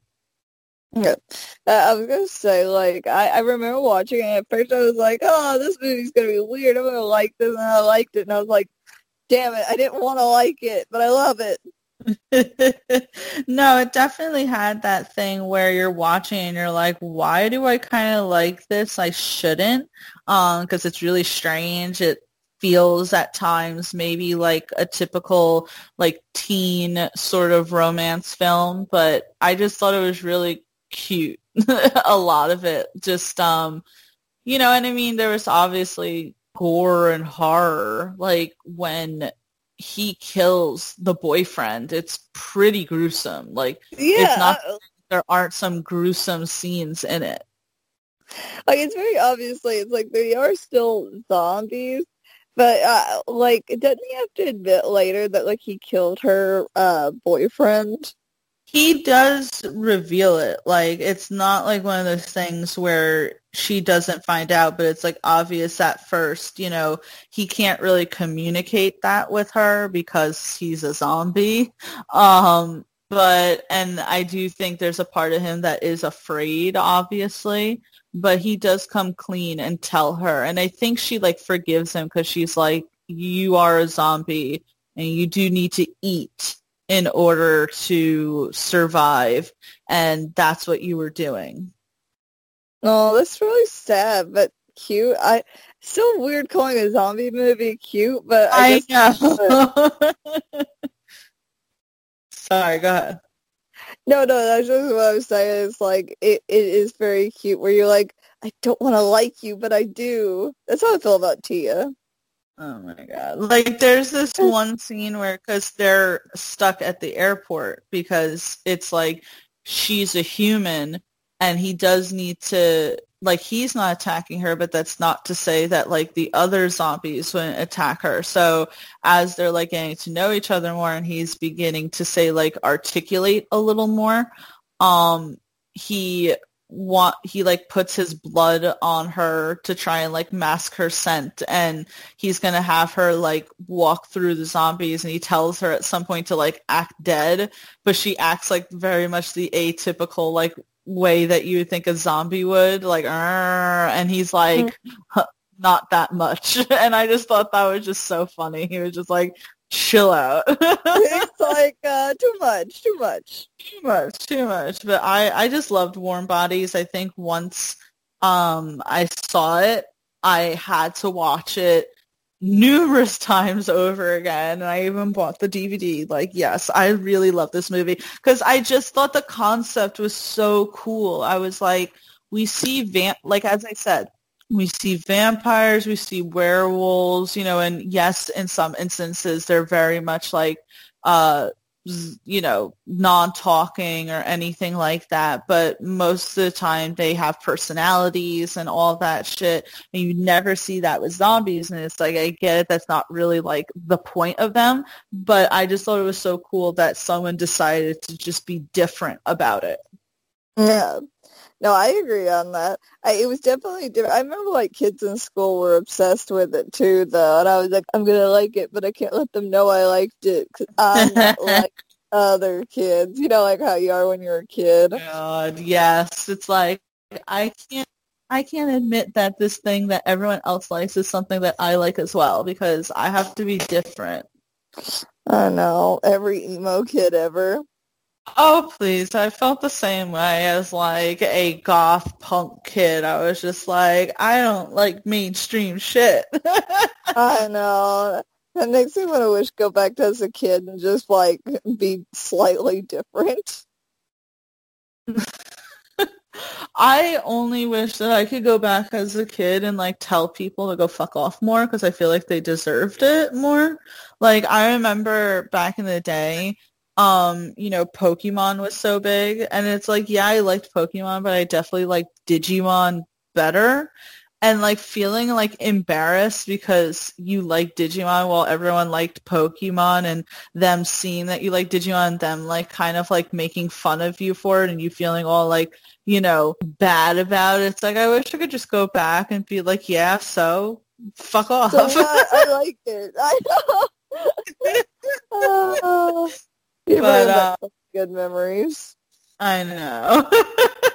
Um, but I loved Warm Bodies. I just thought it was really cute. If there's anyone out there listening, um, I suggest it. I think it's adorable. I think it still um, touches upon those zombie lore things that you still like. There's still horror aspects to it. Um, but it's it's just different in the same sense that, like, Zombieland brings humor to the whole, you know, conversation. Uh, Warm Bodies does as well, and I just think it's a really fun time. And I would not have minded, say, even a sequel to this, because I certainly don't think it gets talked about enough. I, I think when it first came out, it was popular, but I don't hear people most of the time talking about it, although it is mentioned um, in my final pick. So, yeah, Warm Bodies. But, Brittany... why don't you give us the number two on this list, the number one for you? I already know what it's going to be, but, you know, did you think that we were going to go through a list of best zombie films and T V shows and not put Brittany's pick on? Obviously not. Obviously, I, I was going to say, I'm going to go with The Walking Dead, and I feel like it's been such, like, a phenomenon. I think The Walking Dead was definitely what brought zombies back into, like, the light of, like, being super popular, because I think it's, like, people dream of, like, an apocalypse, right? There's some people that prepare for it in the hopes of it actually happening. Some people do it just because they're afraid it's going to happen, you know? But in the end, like, people, they daydream about it a lot. Even, like, me and you have talked about, like, you, you were like, if the apocalypse ever happened, I'm getting the hell out of New York. Like, there's too many people here. But, uh, you know, and I think about it with Arkansas. I'm like, oh, how would you survive? So I think everybody's always done that. But I think it also was really good at pointing out, kind of like, you know, twenty-eight days later, it's like very good at pointing out that, yeah, zombies suck, but humans suck just as much with with the whole zombie apocalypse, that there would be, you know, few resources, people, uh, sometimes the people that eat people aren't even zombies, Tia. Uh, She's referencing the Terminus people, which are uh, the most underrated villains in The Walking Dead. I wanted to say really quick, Brittany, before you kept going, um, you know that I used to, so for anyone who's listening, I won't say the name of it because, you know, um, I don't know. I won't say the name of the actual place, but I used to work at a gun range. Um, and they had a store that sold freaking prepper shit. And a lot of their, like, emails to people to kind of uh, advertise is like, in the event of a zombie apocalypse, this is the shit that you're going to want. Like, they definitely capitalized oh on... Well, because then I think also The Walking Dead had kind of just come out or had been popular for a few years before that, and they definitely were capitalizing on people's love, as you said, for the zombie genre ever since The Walking Dead came out. So, sorry, I just wanted to point that out. No, I think it's a great point, because um, I remember uh, there was a gun range that, uh, which I have to tell you this story because this it's also awful. Okay, there was a big mannequin, right? Like a shooting target. And it was like a zombie one, right? Mm-hmm. And it was a zombie one you could shoot. And, like, I was like, oh, you know, that's neat. And the more I looked at it, and this is just between us and the podcast. And, and, and you know, all the listeners? Yeah, and all our listeners. I'm telling you, I, I don't know if it was, like, coincidence or not, but they made this thing look just like Barack Obama, and I thought that was awful. And I was like, oh, of course the gun range has this, but I'm telling you, it looked like zombie Obama. And I was like, I really hope this is just coincident and not just a really awful gun range because they were trying to sell this thing so bad, and I was like appalled, and I just kept staring at it. But yeah, I hate I just... to tell you this, but um, looking at the facts, you being in the South, and it's a gun range, um, it it probably was true. That's probably where they were going for. I will say at the gun range that I worked at, we weren't. No one was allowed to bring in pictures. Like, someone literally wanted to bring in a picture of, like, their ex-wife. And they were oh like, um, no. And, like, you couldn't bring in pictures of, like, politicians or anything like that. Um, they did, though, definitely have um, targets that looked like zombies and shit like that. That's what I was, like, sitting there wondering, because I was like, hmm.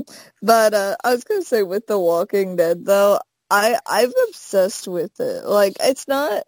really great anymore, caught up on the last couple of seasons, but for its heyday and the way it was set up and everything in it was just freaking amazing. Like the way that they were just taking the storyline, you know, the twist and turn. That I don't think they should have killed Shane so early on, but I guess it was supposed to be like, oh, kill the main villain at the time, and it's like, dude, at this point Shane wasn't even bad compared like to all the shit Rick did. Not Shane, to say Shane could have gotten worse, but, but... Shane did everything that Rick ended up doing. Like, he ended up, like, he, uh, he's probably murdered more than a few people. That, look, you take when they killed the Sleeping Saviors. But original. That's what I'm saying, like, all Shane did was kill that one kid... Uh, who want, who was going to go back to his group to tell them um, where everyone was. Rick literally, as you said, killed like people sleeping. I think there was at least a dozen of them. Shane, yes, looked to kill Rick because he wanted to be with Lori, but Rick ended up killing, um, before he gets with Michonne, that girl at Alexandria, ends up killing her husband. Granted, he was an abusive fuck, but I think it was more sexually motivated than that.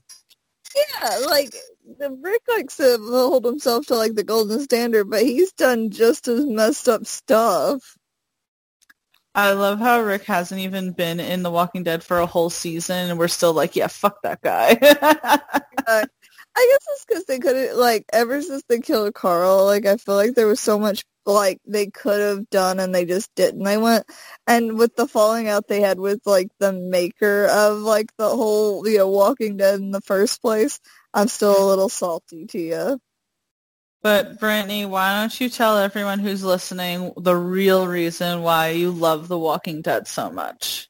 Oh, yeah, it's Negan, obviously. I'm not going to lie. You know, I, would I look like a liar?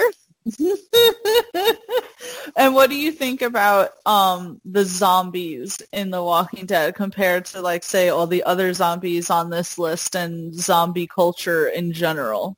I think, like, my thing with it is that they couldn't make up their mind what kind of zombie they wanted to go for. I think we've talked about this. Like, at some point they have the running zombies, and other points they don't have, like, they have, like, where they move real slow, and then some are real fast. And then they had a moment where they're like, oh, the zombies only are really active at night, but not during the day. The day's safe. And then they, like, went back on that, and I'm like, can you make up your mind, please?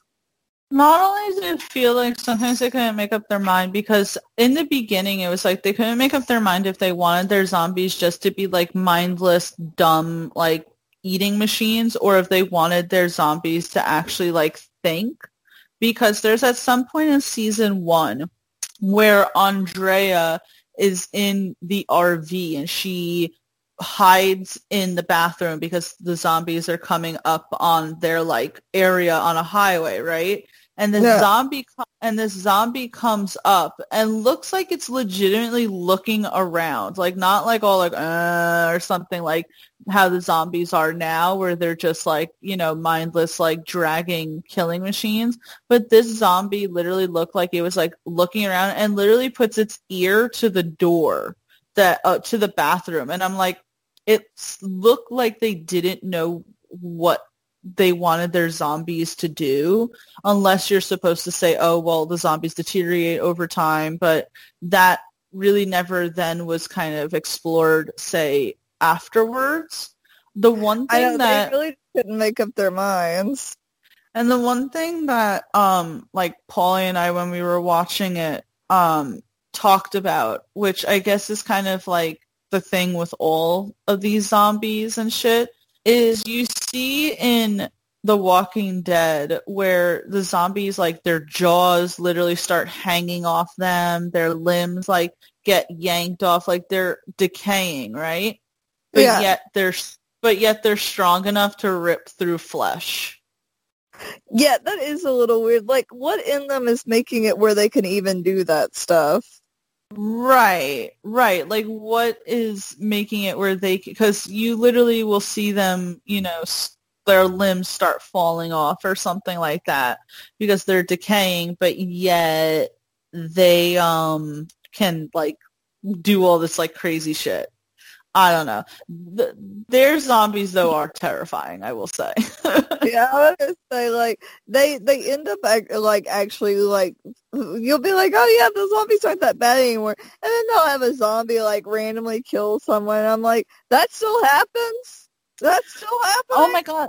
That is very true. It's like most of the people now that are killed are killed by, like, Negan or the Whisperers or, like, someone else, right? And so, like, when there's a zombie kill, you're like, oh, shit, I forgot that that was even, like, a thing. uh, yeah, I forgot there was a possibility of happening.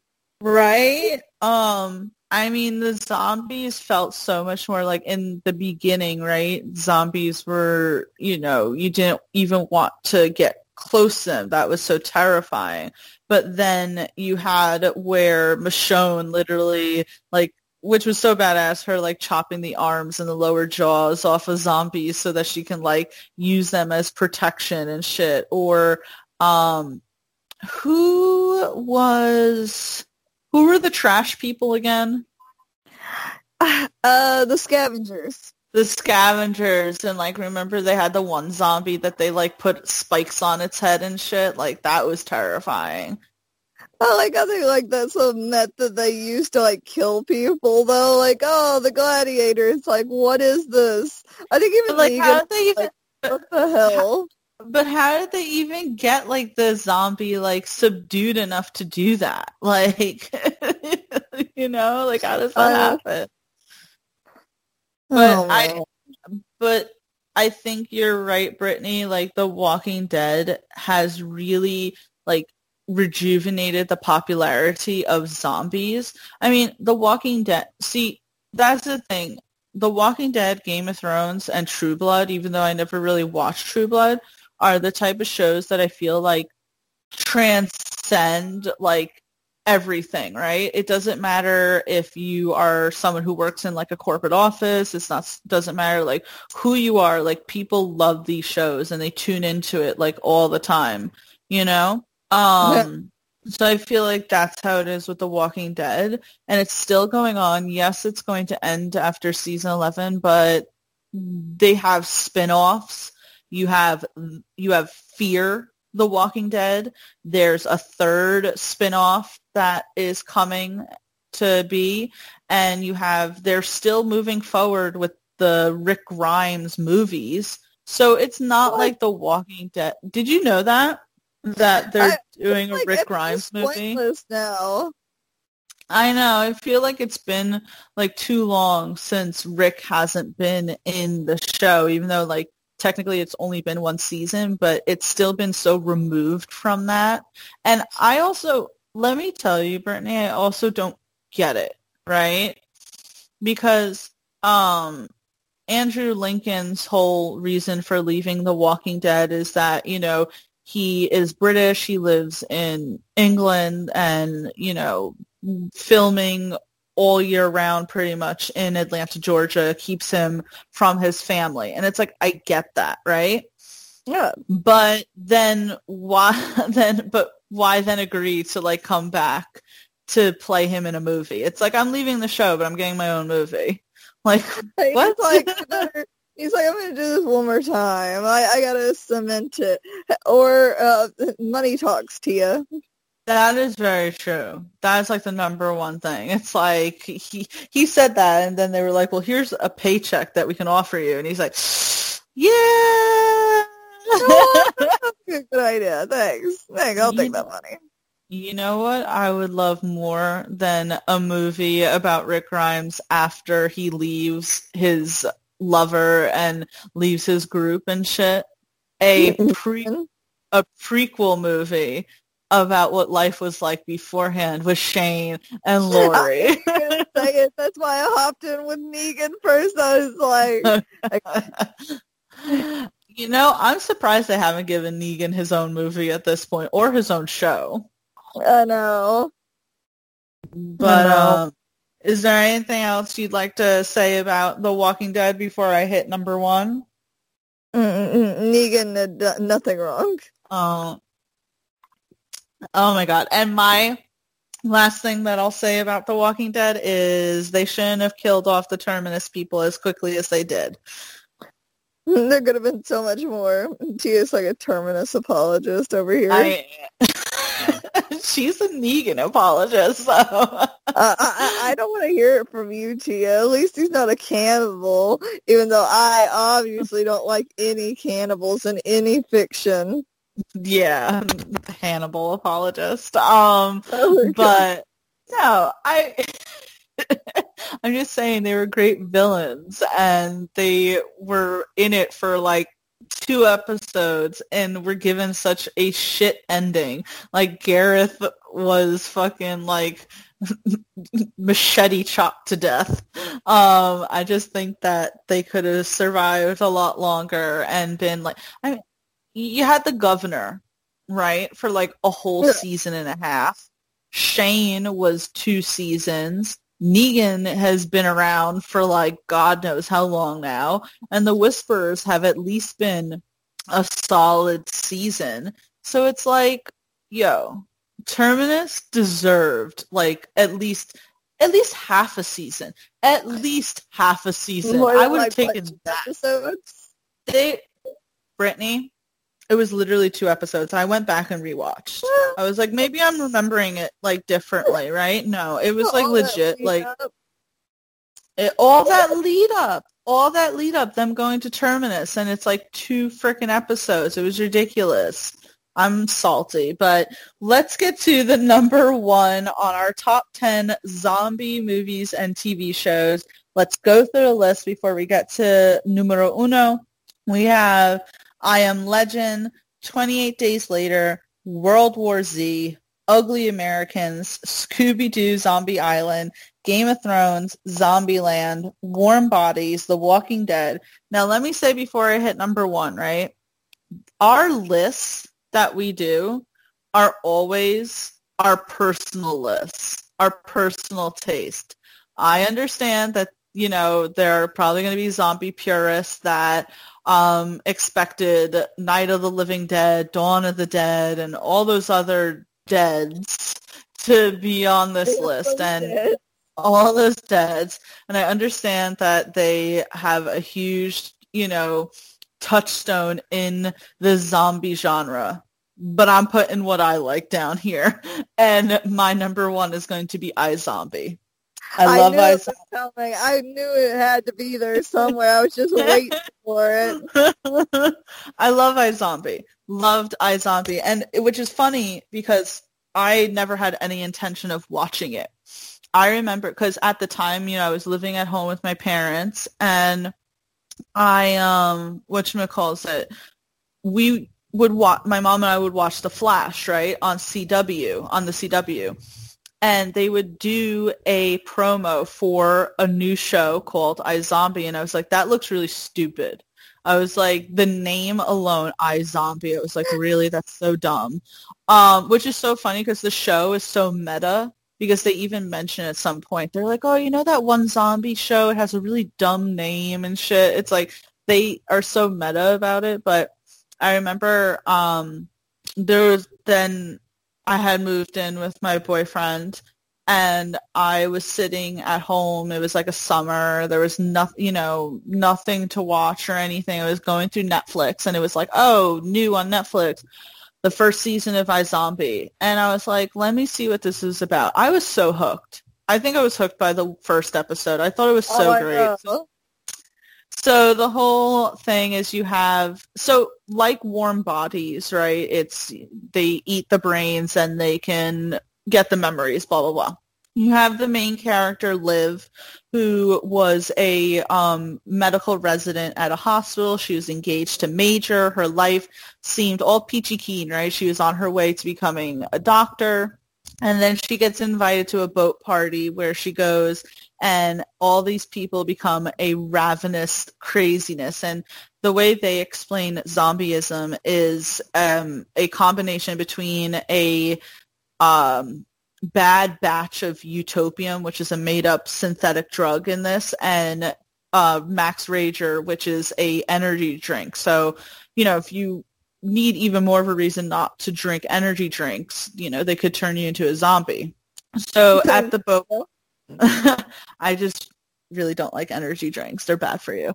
But um, so Liv gets scratched. She's a survivor, and she becomes a zombie. And she pretty much becomes like a shell of a person. I'm giving like the really quick like synopsis here. Okay. But, you know, she quits being a medical resident. She breaks up with Major, who's her fiance, and she begins working at a morgue because it's like, what better of a way to get your brains? And slowly throughout, it's like her boss, Ravi, finds out, and Ravi's so accepting. Like, I was rewatching the first season. He's so accepting. He doesn't even, like, take a beat to be like, oh, my God, you're a zombie. He's like, oh, shit. He's like, let's help you, and let's get a cure out there. And she's just like, I can't believe you're not, like, freaking out or anything like that. And he's like, what? Did you really think you were going to be like this the rest of your life? Like, I'll help you. And throughout the whole thing, it's like, Liv, you know, decides to bring meaning back to her life by deciding that she's going to help, um, you know, these murder victims, pretty much. She eats their brain to help try and solve mysteries, uh, to, and works alongside Detective Clive Babineaux. You have your villain in Blaine, which is, like, the perfect villain, and the whole show transforms into, like, no one knowing about zombies to it just building and building and building, and then people knowing about zombies. Well, because the whole thing is, like, Blaine, the asshole that he is, wants to build his own clientele, and it's like, well, how do you do that? You gotta make your clientele, and since he's a zombie, he picks all these rich people to make zombies so that they have to pay him a shit ton of money per month so that he can provide brains. And it goes from that So, like, then um, the world finds out about zombies. You have Chase Graves come in. You have, like, all these, Chase like, great things. Oh, I love him. Um, we have all these great things. And what I love is that, like, zombieism is kind of, like, used in a sense of it being a disease. Like, there's a lot of moments, like, when the whole world finds out about zombies, like, you know, it's just a disease. It's not like your loved one isn't any different. Like, they're still them, you know, blah, blah. And you have very much this attitude of, like, some families, like, kicking their kids out because they became zombies, and, you know, uh, very much a humans versus zombies thing. And then others, like, why can't we all just get along and shit like that? And I loved, like, the transition that the show made. It's, like, so funny to look back on the first season and be like, no one knew. It just started with, like, Liv, and for it to transform into what it transformed into. I love the show. It's so dear to me because it was so good. Like, there was a lot of shows that were funny, and a lot, like, a lot of episodes that were funny, a lot of episodes that, like, were serious, and there were so many fantastic moments. Like, Brittany, before I hand it off to you, because I know I'm rambling right now, but, like, to me, the best episode, I still think, like, I loved all the seasons. I think they were all great, even if season five was, like, a bit rushed, but that's because I think C W literally was like, hey, you get another season, but it's your last season, and I think the creators were like, but fuck, we have so much that we want yeah, to do um, to wrap this up, so, but still good. The second season to me was the best. Um, and to me, the best scene was because at this point, like, everyone pretty much knows about zombies except Clive, right? And Liv was always very hesitant to tell Clive, because Clive literally tells her in the first season that if zombies were real, he wouldn't hesitate to kill them. He's like, is that my grandma who's a zombie? Not anymore, you know? And he I love that. Like how serious he was about it, that he's like, oh, if it was my grandma. I think he's like, is that Grandma Babineaux? Not anymore. And, oh my God. But so in the second season, my favorite scene ever, and I was watching in like real time on the C W, is when Liv has to go and tell Clive that she's a zombie because they put Major in prison for a crime that he didn't commit. And because he's a zombie at this point, Liv is like, we have to get Major out, because if he's in jail, he's going to go ravenous at some point. And her going to Clive's apartment and telling him, and he doesn't believe her. He's like, you're crazy, you know, I know you're upset, but you don't got to make up outrageous lies. And she picks up a knife, and he's like, Liv, what are you doing? And her stabbing herself in the chest, and her eyes going red because she became like a rage zombie in that moment, was so good. I was like, he knows now, he, he knows. knows now. um, I remember so you were cool. like, I, he's got to find out eventually. I, I remember how ready you were for it. Because at that point, it's like everyone knew, and it was kind of like unfair to Babineaux for him not to know. Oh, that rhymed there. It wasn't expecting I know, that. I was like, is that what he's going for there? Because I'm here for it. um, and then it just became so good after that. Like, it was so good. Um, I mentioned Chase Graves came in. I thought he was a really great character. They kept Blaine around, and his character kept like going up and down. Is like, you know, is he a good guy? Is he a bad guy? Is he like, you know, an anti-hero at this point? Because there were a lot of times where then he had to like end up working with Liv. Um, I just loved it. Oh my God, I'm sorry. I know I'm rambling. I just love this show. And I love the whole thing about it. And when I went back and rewatched season one with Liv, like really dealing with the fact that like she's a zombie and she eats brains, and she's like, I'm disgusting. And she's like, I hate myself. She's like, but I'm going to at least do something good with this, which is why she like works for the police city morgue. Um, It also reminded me how great Lowell was, and like how pissed I am that like they killed him off. But um, yeah, I love iZombie. I'm gonna stop talking. I'm sorry, Brittany. No, you're fine. I remember when he died, you were so mad because he was so good, which I think started the long line of like all of her boyfriends dying. They make a joke about it too. Blaine like says something in season four, where he like makes a joke about it, because it really is, it really is the fucking truth. It was like, they literally, ki- they killed Lowell from season one, then they killed Drake, then she sleeps with Chase Graves. She didn't officially date him, but she slept with him, and he dies. Then her boyfriend Justin gets killed at some point, even though they had broken up at that point. He gets killed. It was like the only person who never got killed was Major, and he was the one person I wanted to get killed. That's so messed up, but so true. I just didn't think they were a good couple. I hated them together. I was like, oh my God. But um, yeah, I just love iZombie. I love the different brains that she was on. And after a while, they got so creative with how Liv was like preparing the Blaines. Blaines, wow, I can't talk today. The, the brains. Blaine. Oh my God. I drank all my water, and now my like throat is so dry, but I just love the way she like prepared the brains. There was some fan, Brittany, that literally came out with like an iZombie cookbook where she like recreated all of the dishes, and it was so cool. I feel like you need this cookbook. It was right, like someone needs to get it for me for like Christmas or something. You're like, um, judge, judge. Anyone who's listening out there, I would like that. But um, you you watched a few episodes of iZombie with me, mostly because I forced you. Um, but you know, what did you think about iZombie? I think what I liked the most was, like, how the different brains would affect her and, like, her having to deal with it. But the only times I got frustrated is, like, when somebody would get mad at her for eating the brains, and I'm like, I'm stressed out. She can't help it.